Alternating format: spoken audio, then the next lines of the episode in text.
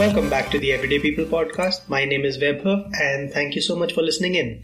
This is the third episode of this podcast and if you've never heard one before, know that it is perfect for driving, cleaning, or doing other mundane tasks. You get to enjoy a conversation and also get insight from someone else. And speaking of getting insight, there's a lot to learn from today's guest.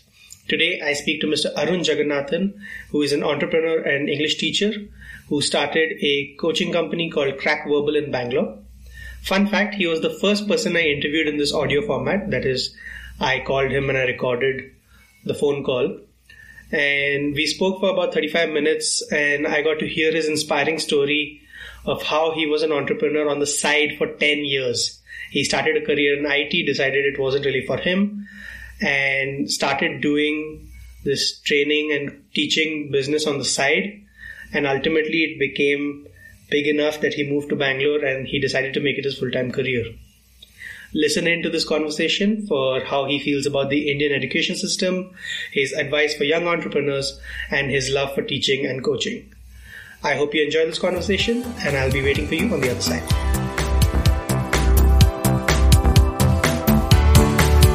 Uh, so, hi, like, thanks for taking this call. How are you, man? Good, brother. So I, I just wanted to know now, in this I'll be telling you my background, but to know your, like, what's up, what did you do? I'm sorry, can you, uh, I couldn't catch that. You cut I'm saying what, um, I'm just saying, you know, what have you been doing and uh, what's, what's your background? Just wanted to know a little bit more. So I'm a tech writer. I'm actually a professional okay. writer and my day job is at Oracle. Uh, I just do these for, I do these interviews for like as a side project on my blog just to showcase people their lives and to say that you know everybody leads an interesting life. And right. to give that sort of inspiration that um yeah sorry? Something very interesting. So cool. I just want to uh, i had ratna uh, tell me. Mm-hmm. so i said yeah sure you know why not? So, yeah. very interesting that you're able to, you know, at least take your interest and do something about it. Yeah.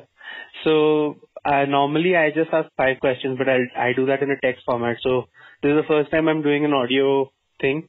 I thought maybe we'll just talk and we'll see where it goes, sure. and then I'll condense it into five later. Sure. Uh, so I always start with uh, who are you, what do you do, and what is your current side project. So let's let's go there. Like, uh, Sure. I, I don't know you, and anybody who will be listening to this won't know you. So, right. who are you, and what do you do? Right. So, um, so I'll just, um, you know, probably uh, start with the background. So, I actually, um, you know, if you look at it from my experience, my education, so I actually, uh, so I'm a Tamil, but I grew up in Gujarat. Okay. So my father had a transferable job, so growing up in Gujarat, uh, you know, I see. I was a kid who, uh, you know, was in college in the late nineties, hmm. right? And late nineties, there was this whole buzz saying, you know, hey, you have to get into the IT bandwagon. Yeah. So in some sense, you could say I was ill-advised because my talent and my, and my passion clearly did not lie in technology. Hmm. But you know, would like, you know, you don't go and tell like a, you know, 20 something that, hey, you know, uh, what is your passion? What is your strength? It's, it's all unheard of, man. Those days, so, you know, it was basically survival of the fittest, right? Right. So I got into, so I did my, then I did my MCA. But what happened is when I was doing my MCA itself, I realized that, uh, you know, computers wasn't really something that I liked. And you know, in like just just as a natural thing, um, I used to like to uh, teach uh, uh, people, right? Like I used to teach my classmates, I used to teach, you know, um, juniors. So I had this knack of condensing fairly tough technical stuff into, you know, uh, easier uh, human consumable, uh, right. you know, data. So it so happened that um, you know, I also got an opportunity to teach computers for the first time. And uh, one of my friends, uh, he had that uh, there used to be this company called Aptech. Okay. And they used to run this course uh, called some some BTech from British Columbia. I, I didn't even know where the hell British Columbia was, right? I Hmm. thought maybe it's somewhere in Europe or someplace. But uh, so they had this uh, tie-up with this Canadian university and teach databases. Right. So, though I like teaching, I hate hated computers, right? So I was like, man, just stuff that I, I like doing, but, you know, it's it's really not stuff that I like. Um, but when I was uh, teaching, I also realized that uh, I was good at standardized tests. See, all these MCA, MBA interns, right? Back then, Right. I was preparing for it. So I was good at standardized tests. So I thought, okay, you know, why don't I teach, but why don't I teach standardized tests? So and stuff, and uh, I applied to this uh, CAT coaching company called IMS. Okay. And, uh, you know, this lady looks at my resume and says, well, I hope you're not a paper tiger. I remember this because I had written all these, you know, essay competitions and debates and this and that that I've won. So when I actually went in front of the class and I took a class, uh, that's when I, uh, I mean, basically I, I did it. So they started giving me more classes and I kind of got into this whole test, prep, uh, teaching space. Yeah. Um, Baroda is a small place. I used to take a class seven, like post IMS, I went to another place called Career Launcher. Okay. And uh, I used to teach, my passion was such, I used to teach 7 to 9 in the morning. Then I used to actually go to my office, work, and then, you know, in the evening, just go home, change clothes, come back 7 to 9, uh, batch in the evening, and then I would have doubt solving from 9 to 10, 10.30. Right.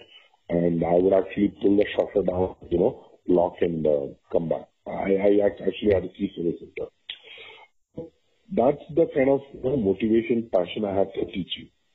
But I never thought it's like full time, right? It's, it's always something that you did on the side, you did more as a part time. Uh, Hmm. So I, I came to Bangalore. So once I came to Bangalore, uh, again, so my biggest problem coming to Bangalore was for a guy growing up in Baroda, Uh-huh. tend to look at Bangalore as this place where, you know, it- average communication is slightly better, right? Yeah. So initially my confidence was a little low saying, hey, you know, that's okay, I've taught people, right? But in Bangalore. But fortunately I got a couple of gigs and, um, you know, I kind of started teaching in Bangalore. Mm-hmm. So this was the time that uh, there was an online forum called Pagal Guy, right? So Pagal Guy used to be uh, pretty big back then. I'm not sure right now what is the status. So I was involved in I used to give advice to people online and somewhere I made this transition from CAT coaching to GMAT coaching. Right. This happened around 2005 and I started teaching at uh, Kaplan in Bangalore Mm-hmm. and I used to give advice to students. So at some point I said enough because my day job also, you know, started getting a little hectic. I said, this is like, you know, too much. I don't think I'll be able to handle this. So I actually quit teaching. Yeah. But uh, because of Pagal Guy, because of this, this I'm talking about 2006. Okay. I had a lot of students come up to me and say, hey, you know, why don't you just uh, help us? You know, why don't you teach us uh, GMAT? And I said, sure, you know, why not? So we used to meet at this place called Airlines Hotel. It was off Lavelle Road. Mm-hmm. And uh, the good thing about that place is, you know, waiters don't come and bother you. You just, you know, you ask for coffee. But it's like the Starbucks of the 90s, right? Ah. okay. uh, people not come and you just order and stuff. So I used to call students and I, since I was a verbal faculty, Uh-huh. and uh, the reason I became a verbal faculty is also because, see, in the industry you get one faculty very easily, but you don't get verbal faculty. Right.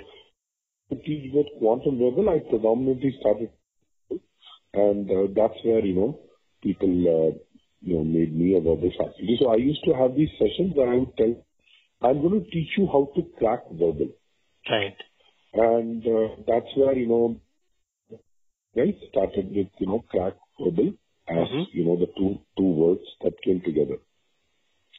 But then you something for, and then these sessions are usually, usually like three to four hours.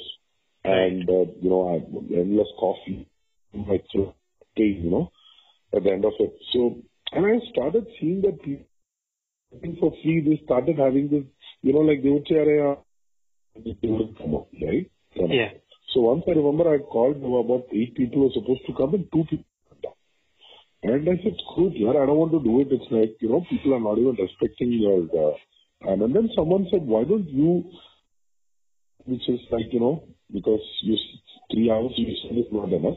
You have enough content to teach the whole day. Right. Like a workshop where you teach them and you charge some money for it.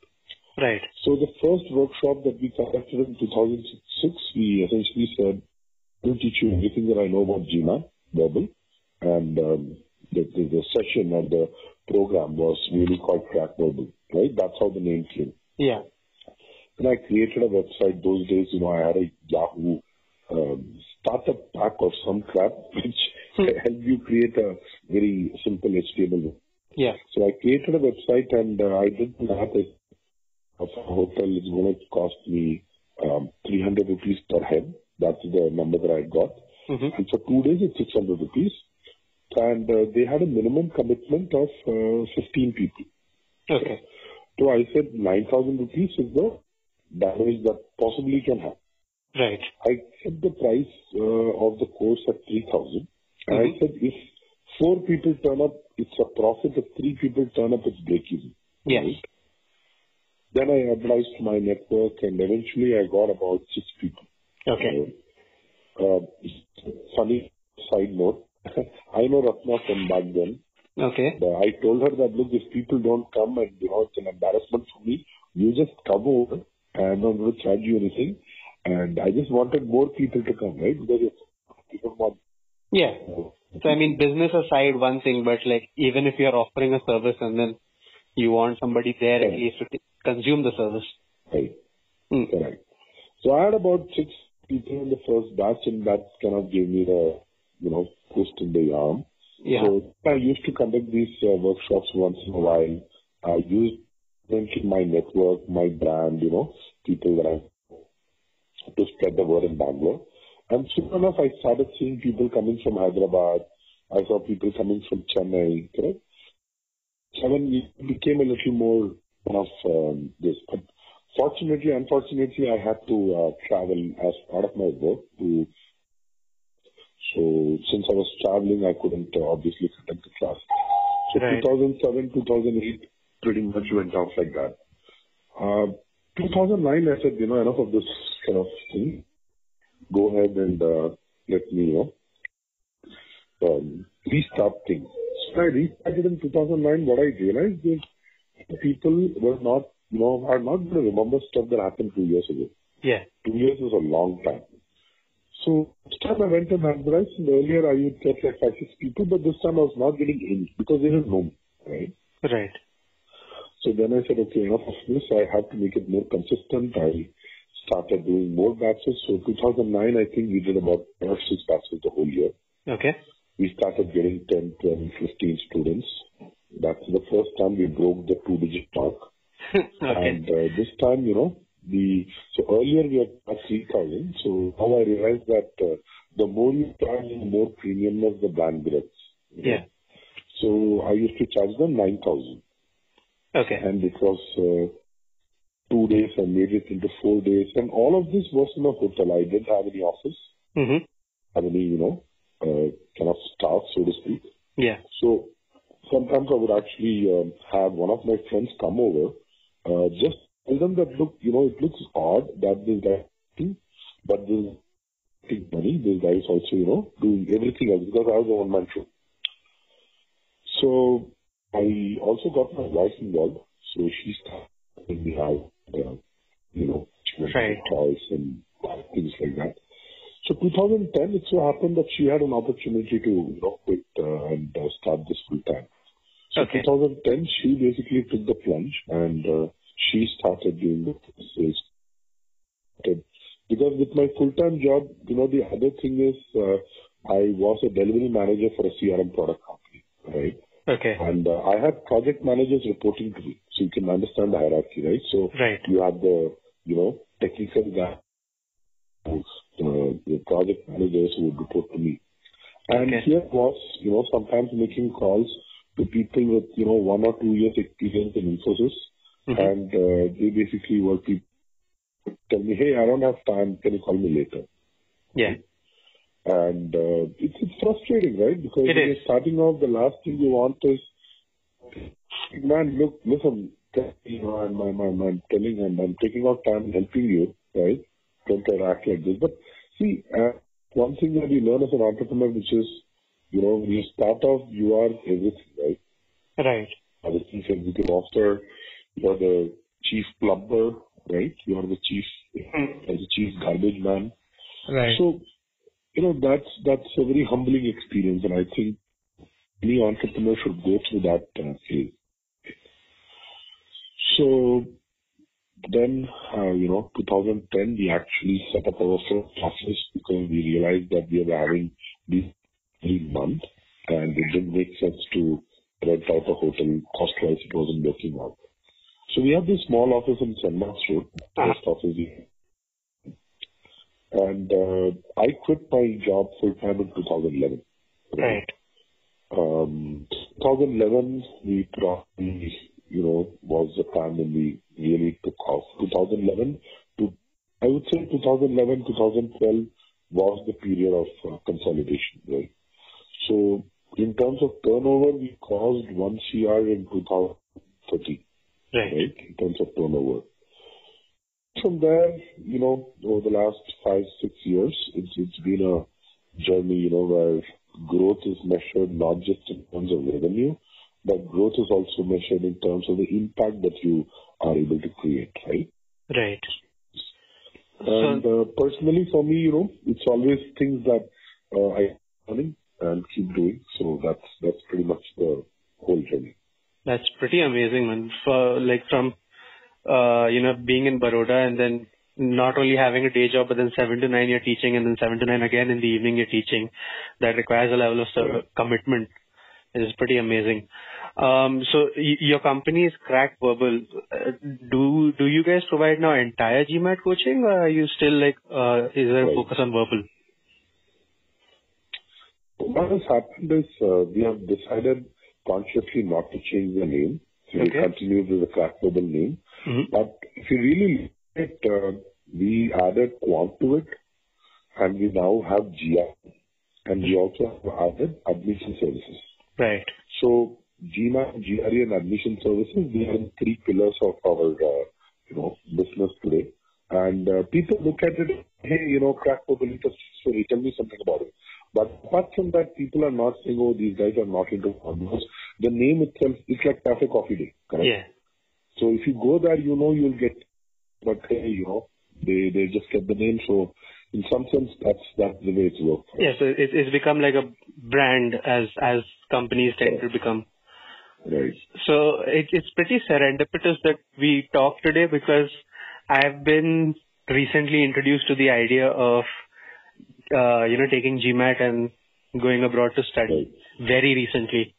And so I gave a couple of mock exams and I got 660 and 680 on uh, without any preparation whatsoever. So in your in your professional opinion, do you think I need coaching or should I just practice on my own and then just go off and give the exam? See, uh, what happens is uh, when you take the test and then you figure out, you know, what your scores are, Mm-hmm. you reach a point where you realize that uh, a whatever I have to figure out, I've figured it out. Mm-hmm. I know how to get to that 760 mark, Hmm. right? Yeah. Um, that's option A. Option B, I'm doing everything, but somewhere I'm missing out something. Mm-hmm. I'm unclear why my scores are not going up. And, you know, I really. So I would recommend coaching for people who are in the second uh, category. Right. So at some point, because see, the cool average course shooting up, Mm-hmm. you are looking at as high a GMAT score as possible. Yeah. The days of saying 700 SSA score is gone. Right. So that's where, you know, you need to figure out whether you are able to get get there by yourself. A Mm-hmm. lot of people get 160 by themselves, right? I mean, it's not that they everyone goes for coaching. Yeah. So that's that's the uh, one thing. I think it's also in terms of discipline. So I think uh, people who end up uh, studying by themselves, they don't have the discipline. Sometimes sign- signing up for a course, mm-hmm. gives you the discipline and gives you the, you know, kind of rhythm, right? Right. So that's, that's what I would say. Mm, I understand. So I'll come back to education later because it's a core part of your life. But uh, I just wanted to ask quickly: Are you doing something on the side beyond your attention on Crackverbal? Now, this can be a personal right. development project for you, or it can be a side business or whatever. Do you have something right. that's demanding a lot of your attention right now, other than your work? So I did whatever, you know, to a large extent, a large extent, you know, But mm-hmm. uh, last year I had one of my friends from Baroda, mm-hmm. and we were discussing about this whole thing that how English has been something that has helped us uh, grow yeah. careers. And um, she said, you know, that why don't we get into teach English, right? Right. So we started uh, our venture English for India. Right. Now, English for India is actually a venture where we approach corporates and we help them train their staff, which is usually a customer face, uh, people who are typically 10th, 12th pass, right. and we teach them functional English, right? Conversational English. We give them the confidence to speak, to how to approach a customer, so on and so forth. Right. So we have got Yuma as our customer. We've got Food Hall, which is a gourmet food uh, specialty um, store. Hmm. Uh, we are now going to be uh, for a five-star hotel in the hospitality sector. Uh, we have had uh, Glaxo sector. So we've got a few very good plans uh, at the start, and I'm like, you know, kind of going off back to uh, I started Crackverbal, right? Hmm. So now I'm the I'm the person who's actually rolling up the sleeves, doing things. So what had happened in Crackverbal to a large extent, the team was so good that things themselves. So I had less to do. Right. And this is where, you know, English for India has really come at a good point where it kind of rejuvenate, rejuvenates when you do something, you know, all over again. Hmm. So, quite helpful, so to speak. That's that's very nice, man. So I'm I'm getting a sense of who you are as a person. Where I'm getting like, okay, you know, you enjoy teaching, and it's a big portion of your life where even your side venture is related to teaching, and then you're an entrepreneur. You enjoy the uh, aspects of getting your hands dirty and you know really getting into it, which is pretty good. So uh, my next question to you is about the state of teaching in India. So since like you are in that industry, uh, we know like it's generally accepted now that education is extremely important. Um, do you feel that there is a certain uh, knowledge gap or a training gap for teachers uh, in high schools and colleges today. Like for me, for example, for me, uh, a lot of Indian colleges that I've like had experiences with, uh, they tend to behave more like schools where, you know, uh, teachers are still treating students like children, and then therefore the students never learn to become adults. So that's that has been on my mm. mind recently. So in that context, do you feel like there's a certain uh, rehaul that we need to do of the Indian education system, or do you think it can be salvaged from what we have right now? Right. Big question because this is obviously something that I hold very dear because see, I am a teacher, correct? Yes. And uh, I have a uh, daughter, and I've told my daughter that you know, uh, if someone asks, tell them I am an English teacher. Right. right. So what happens is, uh, you know, there is a certain stigma attached to the fact that someone is a teacher. Right. And this comes from the fact that uh, generally, um, you know, respect in India, fortunately, and unfortunately, is given to people who have money. Yes. Okay. So I would respect you if you're like a, you know, like you're doing something, but you're making money, people will respect you. Yeah. Right? But if you don't make money, you're like a loser. So I think uh, when I started teaching, if you if you kind of look at it, uh, one of the biggest challenges, so to speak? Mm-hmm. So confronting this reality, correct? Because when you are in corporate, what happens is uh, you have a team, you have a visiting card with a title, yeah. right? Now you take that visiting card away, you take the title away, and you kind of take all the traps, the thoughts of, correct? Right. And, you know, you suddenly are a teacher, you go in front of a class and uh, you're teaching them. Okay. My respect for teachers, or my respect for, let me rephrase it, my respect for good teachers, right, Right. is, is, is, is has always been there. So I said, okay, you know, since I'm a good teacher, people respected me. You know, people never came and said, oh, you are a delivery manager, suddenly you are a teacher. Hmm. Right? Nobody, even my ex-colleagues, you know, they, they've always admired what I did.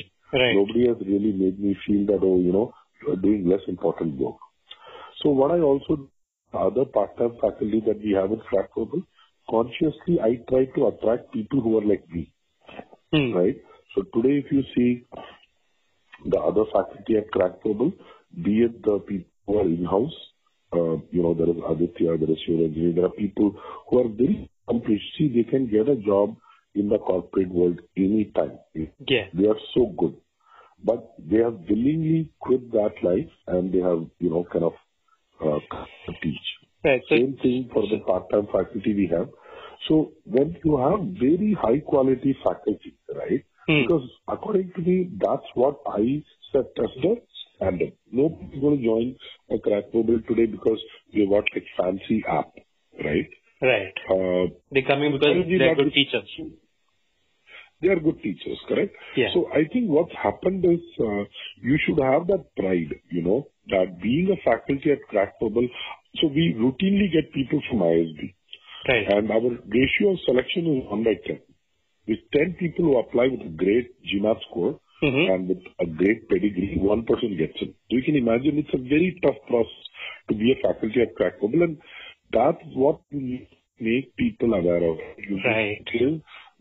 Us of, you know, hey, you know what? Not everybody can be a teacher, correct? Ah, Correct. everybody can be a software engineer, but not everybody can be a teacher. So the moment you create that thing, and it's not about money, right?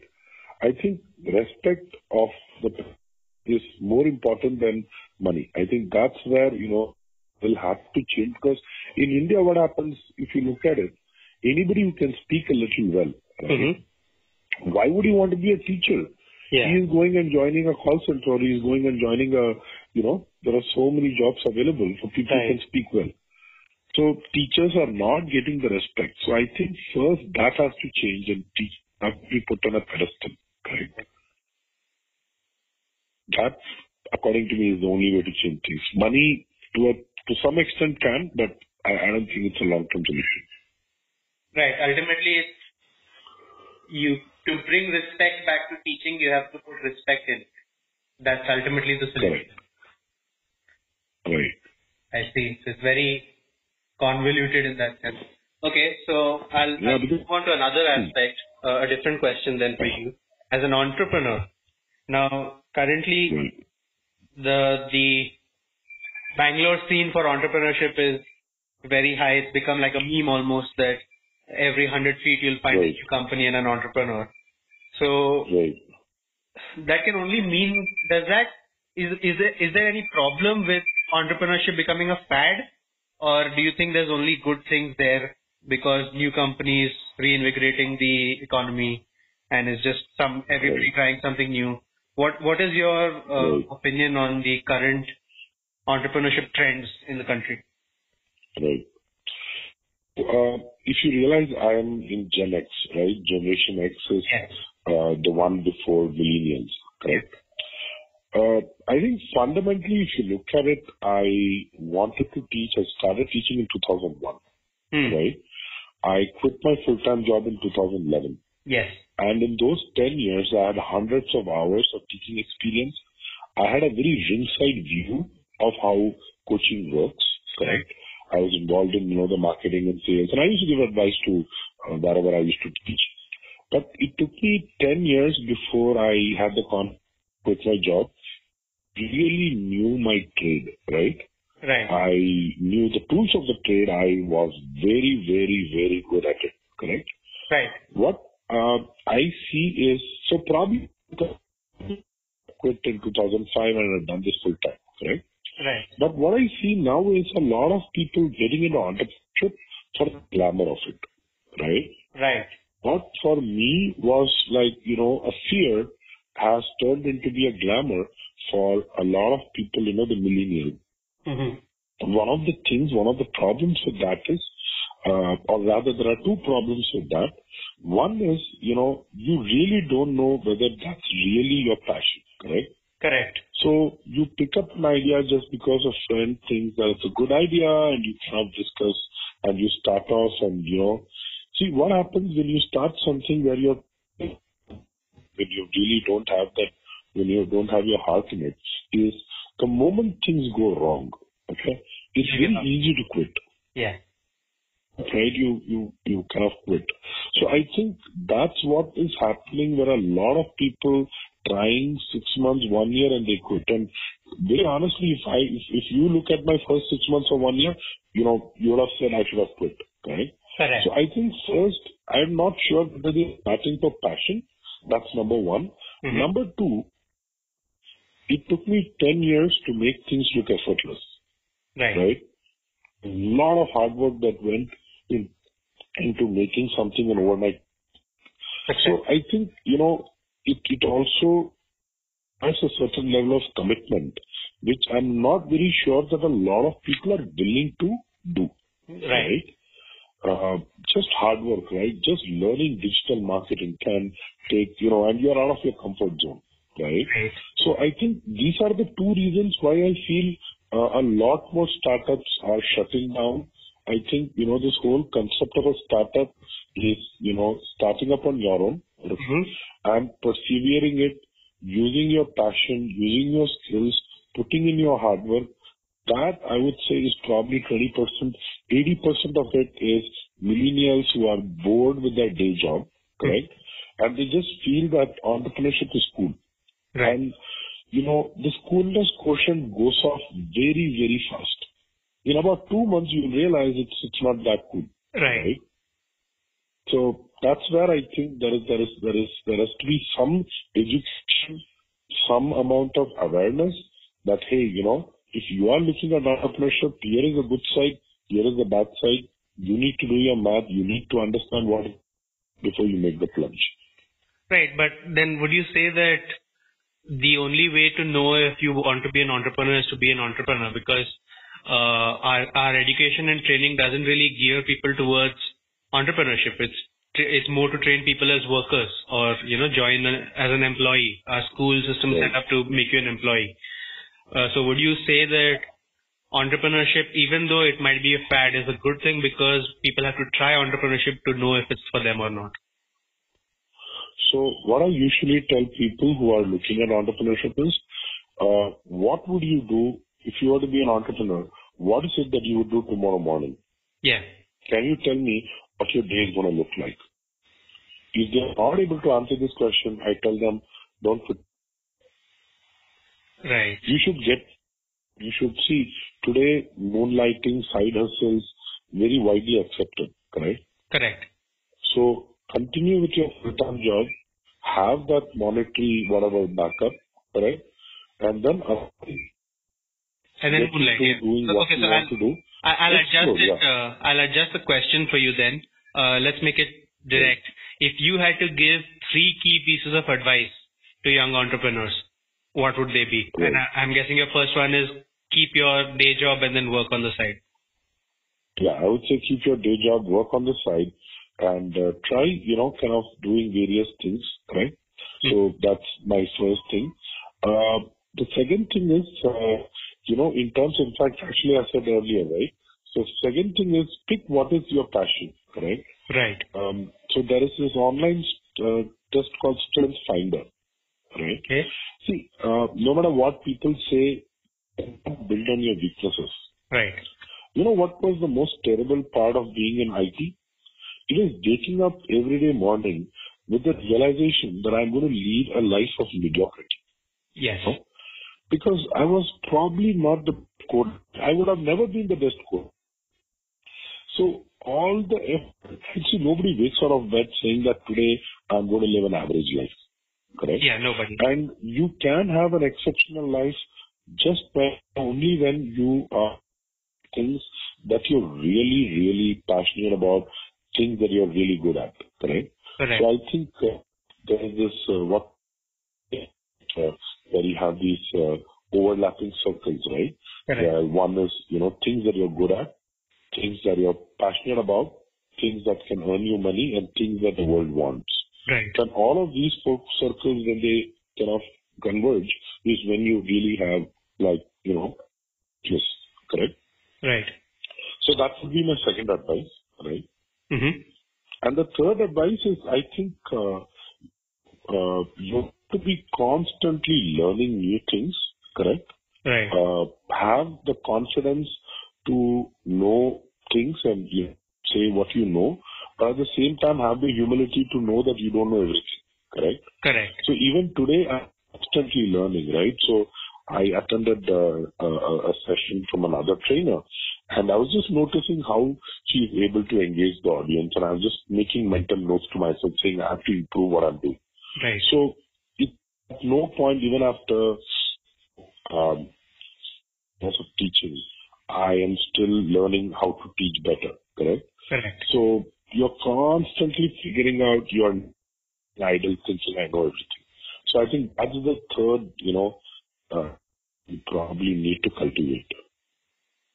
Okay. So that's that's pretty amazing. Like these are standard. So some of them are like common advice, but then when you uh, when you put it through the funnel of uh, you know your experience, I think it comes across better.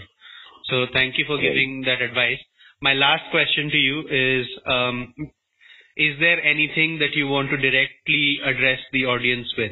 Now, this you can you can plug Crack Verbal here, or if not, if you want to uh, you know give a sort of piece of content or an idea, you want to direct people somewhere. Uh, where would you direct them? And you can directly address the audience here. Right. So I think uh, one thing is, you know, if you look at uh, the motto of Crack Verbal, uh, it's meant, right? So I think a lot of times I've had students who have wanted to do something, especially uh, while they are working. Uh, they want to uh, their masters or they want to do an MBA, right? And uh, somewhere I feel people limit themselves but uh, I think, you know, uh, my goal is to help students reach the maximum of their potential, correct? Either through GMAT, GRE, right? And I think that uh, there are a lot of myths that uh, are there in the market which says, you know, oh, doing an MBA is very expensive, or the H-1 visa is, you know, so bad that you can't job in the US. So I think there are a lot of myths, but uh, what I would really advise them to do is there is a profile evaluation that we do, okay, and I can probably give you that link. So people should evaluate that profile. We do a free one-on-one counseling where it's more of career counseling, but we actually help answer this question, right? That do you need MBA? Because today the world is about upskilling, okay? And just being a graduate may not be enough to cut, you know, as you go up your career. Right. If I you think higher education is there for you and you would like to explore that, I can probably do a, a you know, we can do a consultation where we can help you define what your goals should be and how to get there. Okay. So can you give us that link, uh, Arun? I will do one thing. Message you that link Yeah. Okay. So um, because I, yeah. in that case, uh, that's the end of this interview. Thank you so much for talking to me and you know sharing this time with me, talking to me about your life. Um, any last closing thoughts?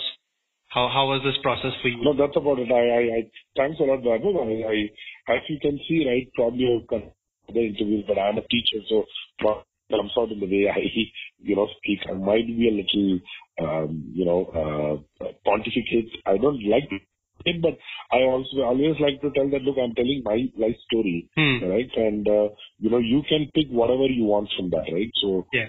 it's left up to the audience to see if there is something that kind of helps them and uh, they pick up from that. But thanks a lot for asking me the questions. It was very interesting to do this.